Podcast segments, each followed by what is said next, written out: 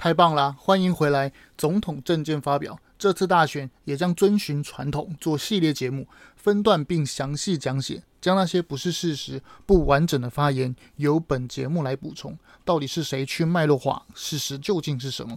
其中的细节，你一定要知道。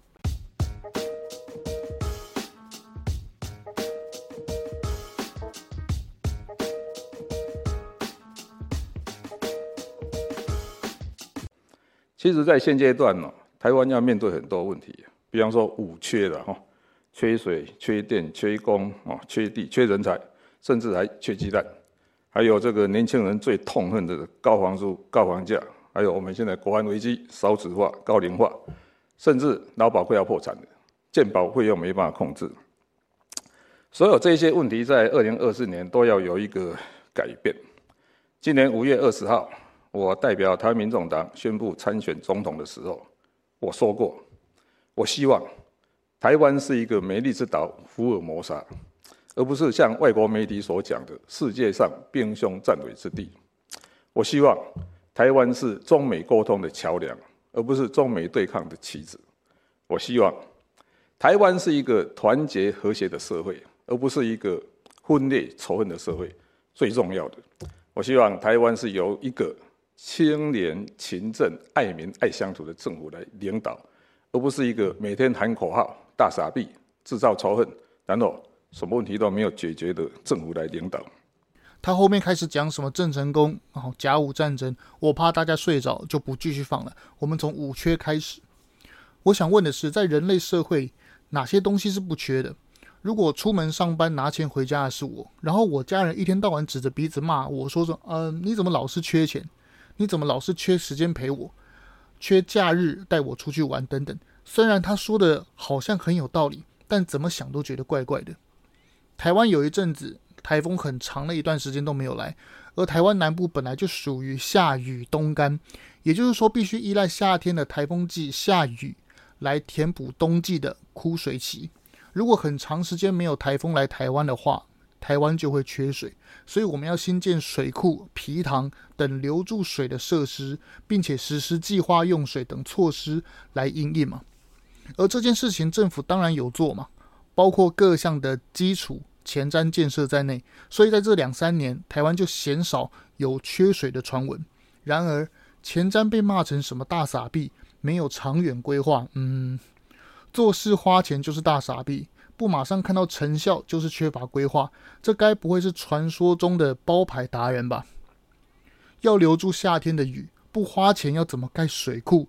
要怎么更换老旧管线？花钱骂你大傻逼，当别人都忘了你台北市长任内的行动派出所、三分钟荡秋千的倒数机器与口罩贩卖机乱花钱了吗？当了整整八年台北市长实习生，现在又要选总统，当总统的实习生。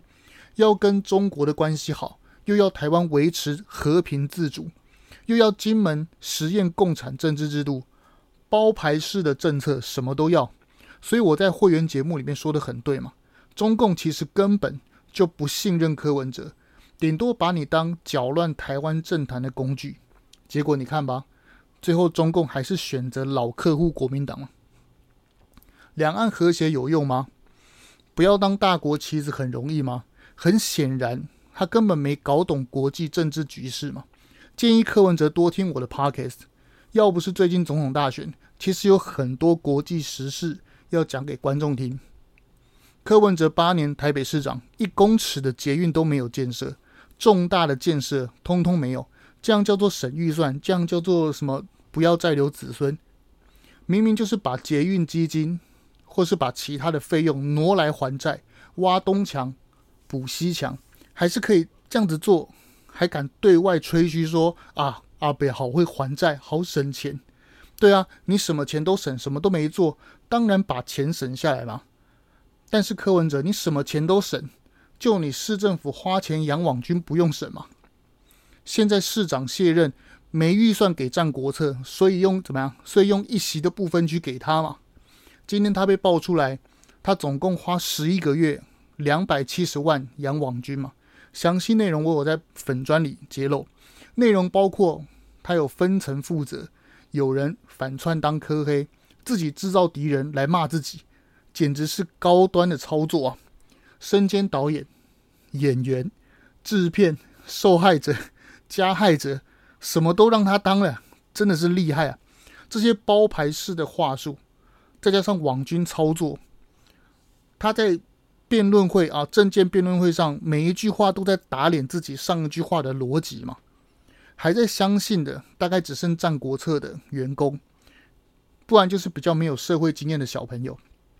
我没有看不起小朋友，我自己也曾经是满腔热血的小朋友，以为怎样怎样就可以改变世界，但殊不知根本就不是这么回事。社会有它强大的运作逻辑，改革并不是动动手指头这么简单，任何制度的改变都会付出代价。军公教的年改让他不要破产。就势必会对不起那些被减少退休金的长辈。交通要做到百分之百，学新加坡就会付出严格、好毫不留情的执法代价。因此，有人说什么民进党怎么八年这个没做，那个没做什么的，怎么老是选举前才要做等等？因为选举就两年一次嘛。如果是选举后才改革，就会被人家讲说什么选后秋后算账。选举前做就会被骂成啊，要选举才做，就跟我上一集说的一样，说要终结蓝绿，不要恶斗，但其实两党竞争比政绩、比路线、比政策才是人民之福啊！如果全部的党都分赃好利益了，都会一片和谐，一起拿起刀叉吃人肉，才是人民的不幸啊！这几年民进党被讲成沙包，不是因为他们不会辩论啊。而是为了要降低国人对于政治恶斗的厌恶观感啊！别说政党了，就连你我啊上班的这个小办公室里面都一堆内斗了，何况是国家利益的政党呢？讲说不要蓝绿恶斗，恕我直言，就是一句废话。这几年我只看见蓝白你们用恶毒的嘴斗民进党，用谣言重伤来攫取声量与政治利益。点开我过去的节目，岌岌可考，哪一集不是在说你们谁又说了哪些话是不 OK 的？柯文哲，你斗所有的人，酸言酸语，除了共产党以外，所有的地球人都被你斗过，你以为大家忘记了吗？喊口号，装高道德，只能吸引到那些不懂政治、社会、没出社会的小朋友，如此而已。司法改革，我要稍微讲一下。我们都说厌恶司法，说恐龙法官要汰除，要怎么样怎么样啊，讲的都很容易，但实际做起来要付出什么代价，大家都没想过吧？对，恐龙法官很可恶，但是我们要用怎么样的法律依据让他退场？总统不是皇帝啊，没办法叫谁滚蛋啊，明天就消失啊。我们不是习近平啊，如果要给政府这种权利啊，是的，改革能够立竿见影嘛。因为马上马上就滚蛋了，谁不适用马上就离开嘛，就跟包青天一样，开闸然后就没了嘛。但是政府如果这样子搞的话，权力会过大，会失去民主精神啊。所以我的节目一贯主张要温和的改革，太激烈的改革只会造成更多的社会对立。二零一八年军公教改革不就是前车之鉴吗？这还是只有砍退休金哦。如果把它换成砍司法官这个职务，太出恐龙法官，是直接砍了这些人的工作权呢、啊？诶，人家好不容易考上司法官，结果你一刀砍下去，司法有没有改革成效还不知道，就先得罪了一群一群人呐、啊！我说这些并不是说我反对改革，而是看了太多故事，而很多刚毕业的小朋友根本不懂这些道理，我自己也曾经不懂。然而过了几年，呃啊，没有，也没过多久，好吗？我也是年轻人，听声音就知道了。Fight，我的意思是说，各项改革都要循序渐进。别忘了，两年前啊，全世界还经历了 COVID-19，非常严重。民进党代理国家好、哦、走过疫情。总不能前两天、前两年疫情还很严重的时候，蔡英文跳出来说：“啊，因为司法改革啊比较重要，所以要把经费啊、把钱、精力优先放在司法改革。”不可能这样子吧？而台湾某些团体就是欺负广大人民的记忆嘛，在那边搬弄是非，说什么啊？为什么不做什么的？哎，是没看见前两年疫情这么严重，是没别的事情可以做了吗？不过没关系啊，我的节目每一集都是当下的政治时事。每一集都会留下痕迹，都讲事实，不停的提醒当时发生什么事，让那些随便讲啊欢乐谣的人无所遁形。用电也是啊，在台湾根本没有所谓的缺电问题，跟美国、日本停电两三天，飓风一来停电超过一个礼拜，台湾这种十五分钟、两个小时，只能说是跳电了。这还哦，我们这个还没有跟什么中共啊那些停电半个月落后国家比哦。管线年久失修，维修都有可能造成跳电。真的要说缺电啊，马英九交给蔡英文的时候，五二零的交接当天下午，台电的备载容量才一点六趴，而现在大家打开手机 Google，随便都是十趴以上，台电的备载容量都随便都是十趴以上。而当时马英九还是台中火力发电跟核电齐开的时候哦，当时它的备载容量这么低哦。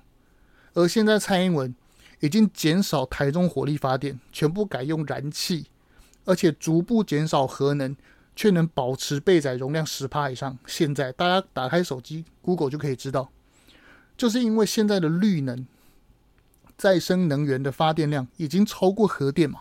很多人都不知道，以为核电好像占比很高，占比我们的发电量很高，但其实根本就不是这样。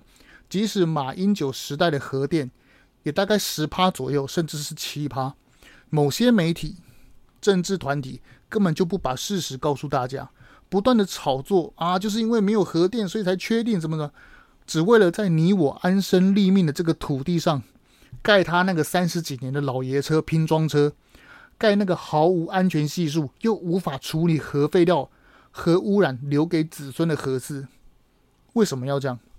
关于核电这件事情啊，其实我节目一直以来都有说，而这些事实的脉络，蓝白信众却装不知道，去脉络化，制造讯息的落差，让人误以为啊，真的是缺电，就是因为民进党关掉核能。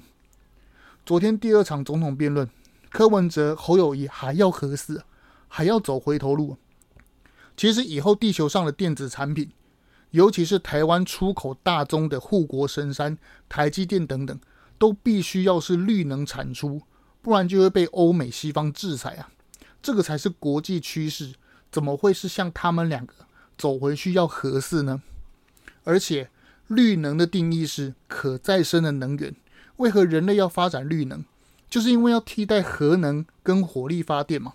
因为核污染跟空气污染是不可逆的，所以少部分哈某些欧盟的国家。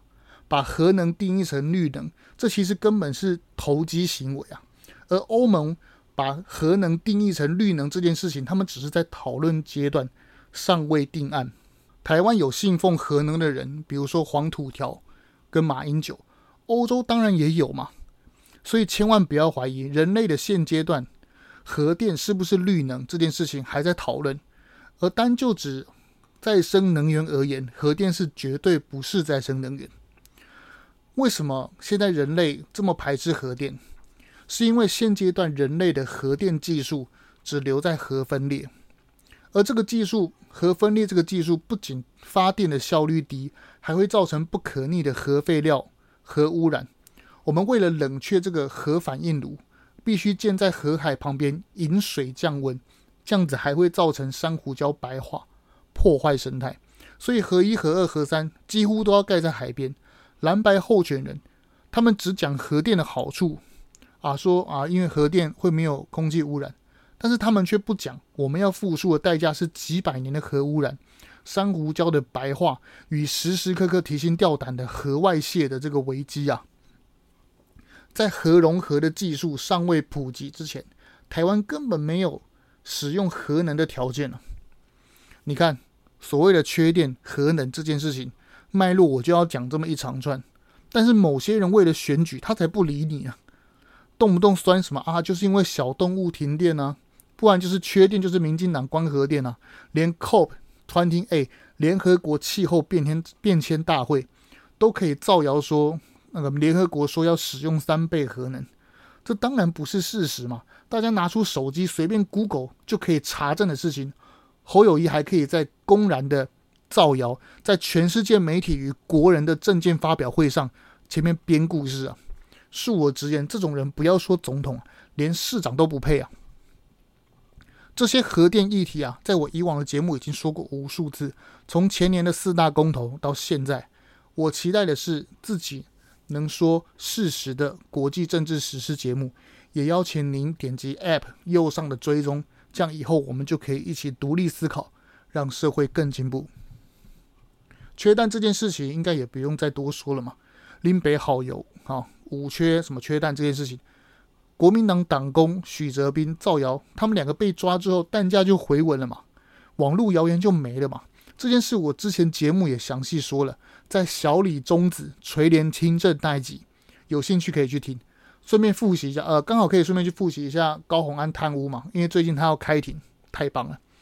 高房价，再来就是柯文哲讲下一个嘛，高房价、高房租，啊，不就是你柯文哲这种炒地集团弄出来的吗？要知道，建材啊、钢筋水泥啊、什么大理石浴缸等等，这都不是房价高的原因啊，房价高的根本原因就是因为地价太贵了。双北房价核心的。为什么那么贵？它的核心就是因为地价太贵，就是你们这些特权阶级能用医生身份买到只有农地能买的特农地吧，然后再等自己人选上市长进行土地变更，农地一平五万翻十倍一百倍发大财啊！这才是哈、哦、那些牛鬼蛇神拼了命都要选县市长的原因嘛！把市府的土地卖给建商，把土地变成建地。盖好房子再卖出去，割人民的韭菜，把人民一辈子的劳动成果收割进去，这就是吃人肉的 SOP 嘛？柯文哲，你到现在也不敢回应啊？为何你医生的身份能买特别农用地？而你妹妹柯美兰也被爆料在优质地段，距离交流道旁边的地也在做一样的事情，也有一堆啊一大片的土地。那么请问你柯文哲、柯美兰，你们医生的身份为何能买那么多的地？买那么多的地要干嘛？是要玩大富翁四，谁当孙小美吗？柯妈妈更好笑，说什么啊啊啊，没赚多少，政府干嘛怕人民赚太多？哎哎，你搞清楚，从头到尾都是违法的，好吗？还没有讲特农地里面为什么可以挖出一堆建筑废弃物。高虹安更好笑，说这什么不是废弃物，是建筑剩余物。Excuse me，剩余物，嗯。这创造什么呃崭新的新名词啊！我的天，当初你们是怎么样骂林志坚新足球场的？黄国昌更好笑啊！什么叫做没赚多少？真的是当全台湾人都傻子啊！我们深呼吸啊，摸着自己良心想一下，柯文哲、柯美兰、高虹安、黄黄国昌这些人，我们把票投给他，能有更好的居住正义，解决高房价、高租金，能吗？建商赚了一笔钱，下单给媒体买网络关键字，制造风向，买 YouTube，买 Pockets 修理那些不听话的市长，让那些不给我敲掉寡妇楼古迹的市长滚下台，重新扶上一个听话的市长，我就给他住便宜豪宅，坐名车上班。建商身兼大学讲师，还可以让某些人的论文判成抄袭，扶了一个听话的市长。再帮建商变更土地，农地变建地，一起发大财，一起剥人民的皮，这就是台湾居住最不正义的始作俑者。然而，新竹桃园只是新兴的小块肉嘛，真正大块的肉，双北早就快吃完了。现在他们呢，已经拓展到新庄、下新庄去了。侯友谊的温仔军就是嘛，偌大的市府土地，当然可以建成大学城，促进发展。但是发展的过程也要照顾一下社会刚出社会那些口袋没钱的小朋友吧。你只要画出一趴、两趴来建社会住宅，让他们能够啊住稍微靠近蛋黄区的地方，这样子不好吗？赖清德在政见发表会上说，如果新北市政府没能力，就卖给中央，由他来建社宅，主要就是要讲盖社宅才能照顾青年嘛。而侯友宜说什么？哦，蔡英文颁奖给你，好棒！问 A 答 B。地方政府在推动区段征收或四地重划的时候，非直辖市可以提供百分之三的土地面积，直辖市可以提供百分之五的土地土地面积来盖社会住宅。我举一个例子来讲，新北市目前正在进行温子俊的重化，面积共有四百公顷，只要拿五趴的这个土地来盖社会住宅，就可以再增加一万多户的社会住宅。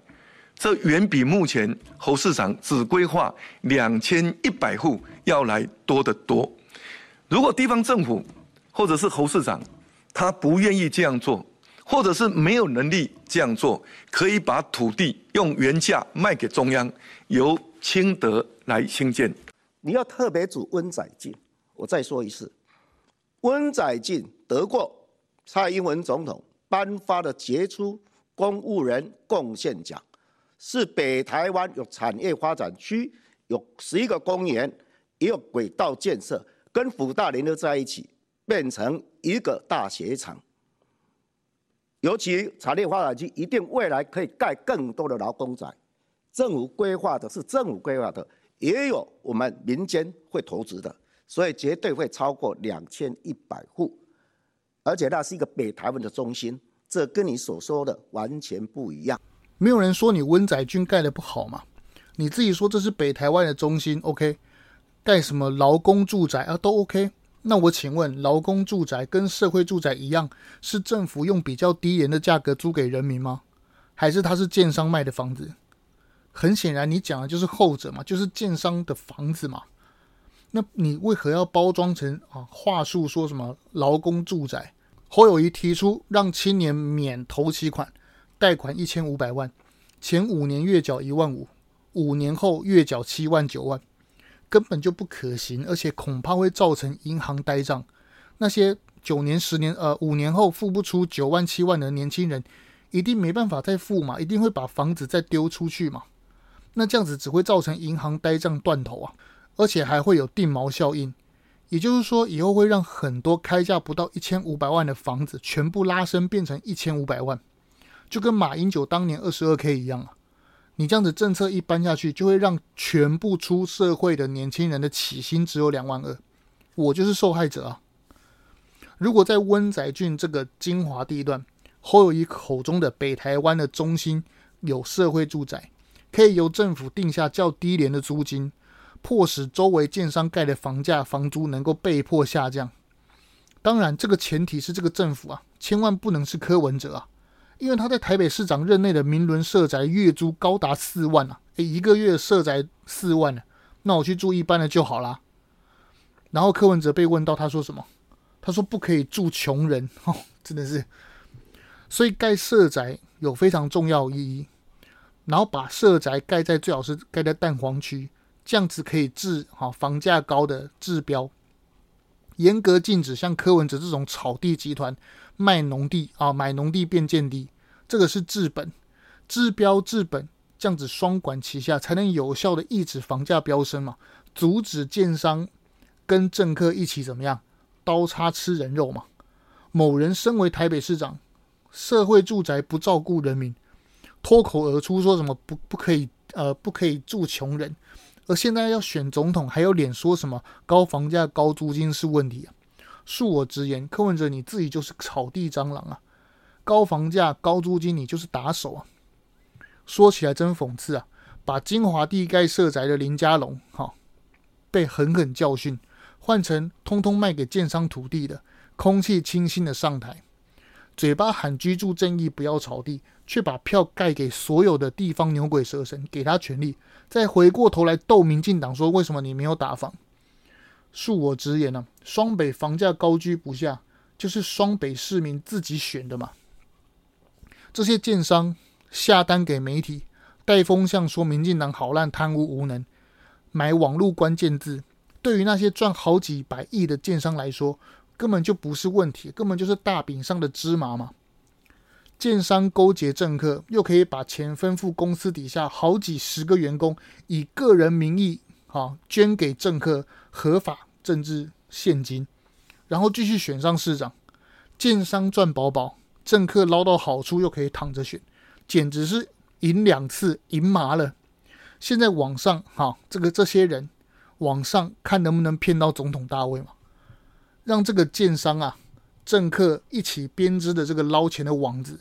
看能不能变得更大张，捞更大的生意啊，不是吗？插播刚刚得到的消息啊，侯友宜的大群馆就是凯旋苑，就是租给文化大学贵桑桑那个租金的那个啊所谓的宿舍，他的拥有人侯友谊太太刚刚宣布说，他的二零二六年的六月合约如果到期，他就要把这个房子这个啊凯旋苑变成社会住宅。注意哦，他没有捐出去哦，而是转做社宅。作为青年房舍，啊，提供房租啊补助，这样恕我直言，你也这样也是还在收租啊，你还是在赚钱啊，而且变成社宅，你还可以拿政府补助，哎，你侯友宜收的利益一样没少。这整件事情他们真的搞不懂，这整件事情让社会观感不佳的原因，就是因为你收费太高嘛，而不是说你合不合法，而不是说你是不是住社会住宅嘛。高虹安住的那个新竹豪宅回建筑，他每一坪的租金是一千五百元，而你侯友谊凯旋苑的一坪是三千零九十元呢。哦，我的天，你这个那这个文化大学的学生宿舍是新竹豪宅的两倍，不止内装没有比回建筑还要豪华，热水还是温的。你要做的事情啊，侯友谊，你要做的事情是马上降价，至少跟周围的学生宿舍的价钱一样嘛，对不对？我们又不是要你不要赚钱，只是你不要赚那么多嘛。而你收租的对象还是学生呢，这样公平吗？不会太超过吗？任美玲出来宣布到二零二六年六月租约到期，所以意思是说啊，文化大学你们不要担心呐，学生你们不要担心。只要让我每年涨五趴的租金，剥皮剥到二零二六年，这样你们的学弟妹就不会扒皮，是这个意思吗？因应少子化嘛，以后文大的学生会减少，刚好二零二六年转成啊社会住宅，换个跑道捞政府的补助，侯友谊赢两次啊，真的是计划通啊！而且二零二六年侯友谊就卸任新北市长了，请问到时候谁还记得这件事？只能说。侯市长夫人真的啊非常厉害啊，用两万啊，如果他转成社会住宅的话，就用两万左右的租金送件政府申请，然后呢再以八折转租给业者，不仅有赋税的优惠，而且现在因为租金太高嘛，他那个凯旋苑有很多空房找不到，如果由政府帮他转租出去的话，又可以解套，又赢两次啊，真的是叹为观止，太厉害了。我们还没有问侯友谊，你的凯旋苑当初是如何能够切成九十九个门牌？为什么你可以这样子公然的规避房屋税？而且当初你说是继承来的土地嘛？你继承的那块土地当初上面也没有建筑物啊？请问你是怎么样啊？在怎么样呃厉害的那个运作之下，在阳明山国家公园能盖这么大一间，又刚好能跟文化大学签约收租的？你到现在也还没有讲啊？就跟柯文哲买农地一样啊，这都是一般人民做不到的事情啊。请问你们是如何做到的？恕我直言啊，囤房税还是禁止人民炒房啊？在柯文哲、侯友谊这些啊，呃，刀叉吃人肉的这些人面前呢、根本就九牛一毛嘛。我们要改变这样的现象，只有透过国会立法。我们想想看，这些人啊，能不能主持居住正义？有没有办法帮广大人民谋求福利？南投马文君绿野仙踪，他占用国有地上百坪，用特权谋求私利。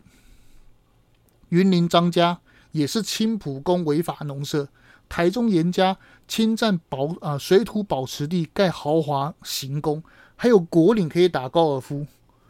那个戏子廖家也是啊，彰化谢家台糖土地超级的 shopping mall，对不起太多了我列不完哦，还有一个。那个戏子什么廖廖先祥哦，他也是啊，还有那个钟永和那个吴峥他的对手，哇塞，楼顶可以打高尔夫，真的是太舒服了，太多了我补充不完啊，就是可以帮我啊在留言处帮忙我帮忙我写上。好，这些地方的权贵黑金，用权力换取利益的这些刀叉，请问他们会修法保护他们的家族利益，还是维护广大人民的正义呢？很显然的是前者嘛，让他们当上国会议员，当上立委，真的是我们要的社会国家吗？选这些国民党的立委，能够让海鲲号后面的七艘潜舰陆续完成吗？投给国民党，让我们台湾经济走回回头路，绑进中国，被全世界制裁，这样对吗？柯文哲说加入 RCEP 就是 RCEP 那个组织，柯文哲说加入 RCEP 比 CPTPP 还要重要。殊不知，美国、日本就是要排除中国才设立 CPTPP 啊。中国看到啊，你们孤立我，好，那我就成立 RCEP，就是 RCEP 这个组织。中国成立这个组织就是要对抗美国、日本的 CPTPP 嘛？那你柯文哲怎么会说我们加入 RCEP 比 CPTPP 还要重要？如果台湾真的听了柯文哲的这个鬼话，加入中共主导的 RCEP，到时候被国际制裁该怎么办？我顾炎武的那一集就有提到，美国现在已经制裁中国，连同香港、澳门一起制裁。两天前，美国国会通过二零二四的国防授权法，已经把中国、香港、澳门视为和伊朗、朝鲜同等的敌人哦。如果柯文哲、侯友宜要服贸，我们听信了他的话，甚至选他当上了总统，要九二共识，要两岸一家亲。台湾被绑进中国，会不会同样也被美国制裁，被西方世界视为敌人呢？蔡英文这八年的经济荣景还能存在吗？明年民进党的国会如果没有过半，就会看到韩国瑜立法院长带十七县市长去中共那边签任何的协议，包括和平协议。到时候台湾人哭都来不及啊！到时候是再一次太阳花就能够解决吗？这绝对不是危言耸听啊！请大家多多拉票。国会没有过半，远比我们想象的情况还要严重。这次节目是总统辩论的系列节目。如果您的朋友想找说事实的国际政治时事节目，请把我的 Podcast 推荐给身边的朋友。如果可以，也请加入我们订阅的行列，这样就可以在会员频道里听更多您想知道的事。哦，对了，我的会员节目只有在 Spotify，因为 Apple Podcast 要付费才能上架会员节目。如果可以的话，请多给我一点支持。感谢订阅与捐款给我的会员朋友，你们的支持是我持续做节目的动力。点击右上角的关注与追踪，这样我们下次就可以一起独立思考，让社会更进步。节目的最后，带大家再听一次赖清德的精彩结辩。接下来的时间，我想要来谈谈国民党为台湾带来哪些祸害？第一个，国民党带给台湾社会的第一大祸害。就是国民党死抱一个中国的神主牌，造成国家认同枯竭，影响国内的团结。过去国民党是反共的，是要反攻大陆，消灭万祸共伟，解救大陆同胞啊。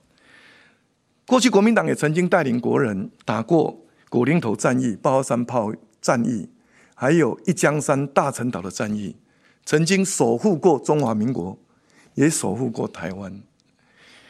但是后来，经国先生知道反攻无望，也因此推出了十大建设，禁用大量的台籍人士，并说出他在台湾居住了四十几年，他当然是台湾人，虽然他来自大陆，也是中国人。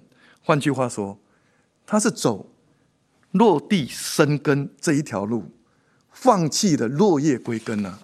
我们再看看现在国民党。以马英九、赵少康、韩国瑜、朱立伦为首的国民党，不思如何落实蒋经国先生的路线，却反其道而行。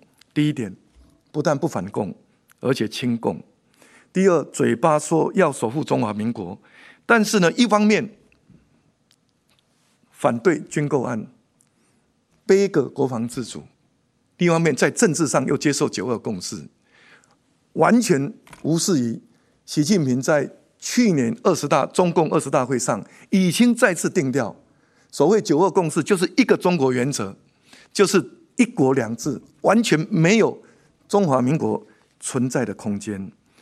第三个，在经济上还要重启服贸，哎，准备开放大量的终身来台，哎，将经济要再度的锁进中国，完全不理会台湾社会会遭受。多大的冲击？经国先生说：“没有台湾问题啦，只有中国问题啊。”但每一次中国对台湾进行威胁的时候，马英九为首的这些国民党人都不断的批判政府、批判台湾、挑衅中国。我要让全国的民众来评评理：国民党对得起经国先生吗？对得起生养他们这块土地吗？对得起广大的台湾人民吗？国民党带给台湾社会的第二大祸害啊，就是国民党黑金体制不改，伤害民主价值，影响社会安定。国民党的黑金体制在两千年下野之后完全没有改变，他们仍然紧抱新店的罗家、台中的严家、云林的张家，还有花莲的傅家。大家可以看得出来，不分区名单里面。不是正二代，就是地方势力的代表。国民党所提名的区域的立委候选人，充斥着有性骚扰被判刑确定，有被控窃占国土，有被控诈领鉴保会，还有炒股入狱，这些人就可以看得出来，国民党仍然紧抱着牛鬼蛇神，黑金的体制完全没有改变。在这种状况之下，如果把国家交给他们，会是什么样的一个情况？国民党带给他们社会的第三大祸害是，国民党为取得政权不择手段。手法一，第一个手法就是贿选。过去国民党国库通党库，国库通私库，官商勾结，谋取不当利益，再来进行贿选，巩固政权。现在啊，国民党被司法单位判刑贿选。确定在案的比比皆是，钱从哪里来？有人说钱从中国来，希望司法单位也能够查一查。第二个手法是用扭曲、造谣、抹黑、攻击的方式来想要赢得选举。这个可以从林北好友结合国民党党的党工许泽斌可以看得出来。由这件事情也看得出来，国民党党军是养在网军是养在中央党部啊，创造假消息、扭曲事实、攻击对手、攻击政府，这个就是国民党的第二个这手法。第三个手法是挟中国外力以自重。台湾每一次大选，中国一定介入，希望能够扶植亲中的政权，因为用买的、用骗的。比用抢的容易啊！这一次更加的严重。无论是用战争与和平的大外宣，或是赵少康说我是和平的恐怖分子，贴我战争的标签，或者是利用 ECFA 以商逼政，通通都是在国民党运用的手段，无非是用想要取得政权。侯市长应该跟国人说明一下，国民党的副主席夏立言出访中国。为什么隔天中国就商务部就公布对商务的调查，然后对 ECFA 就采取行动？有没有里应外合？国民党有没有借用中国的力量来取得这个政权？侯市长像一个局外人呐、啊，政治他是一个门外汉，他所提出来的政策或者或是他的论述，通通都是马英九为首这些人的主张，所以支持侯友谊等于支持。马英九等等这些人，侯友谊当选，等于一中势力复辟，等于黑金王朝班师回朝，对台湾对国家的发展绝对不利。因此，我希望全国父老乡亲能够支持台湾长期以来跟大家一起打拼的民主进步党。台湾国际时事 Parkes，我们下集见。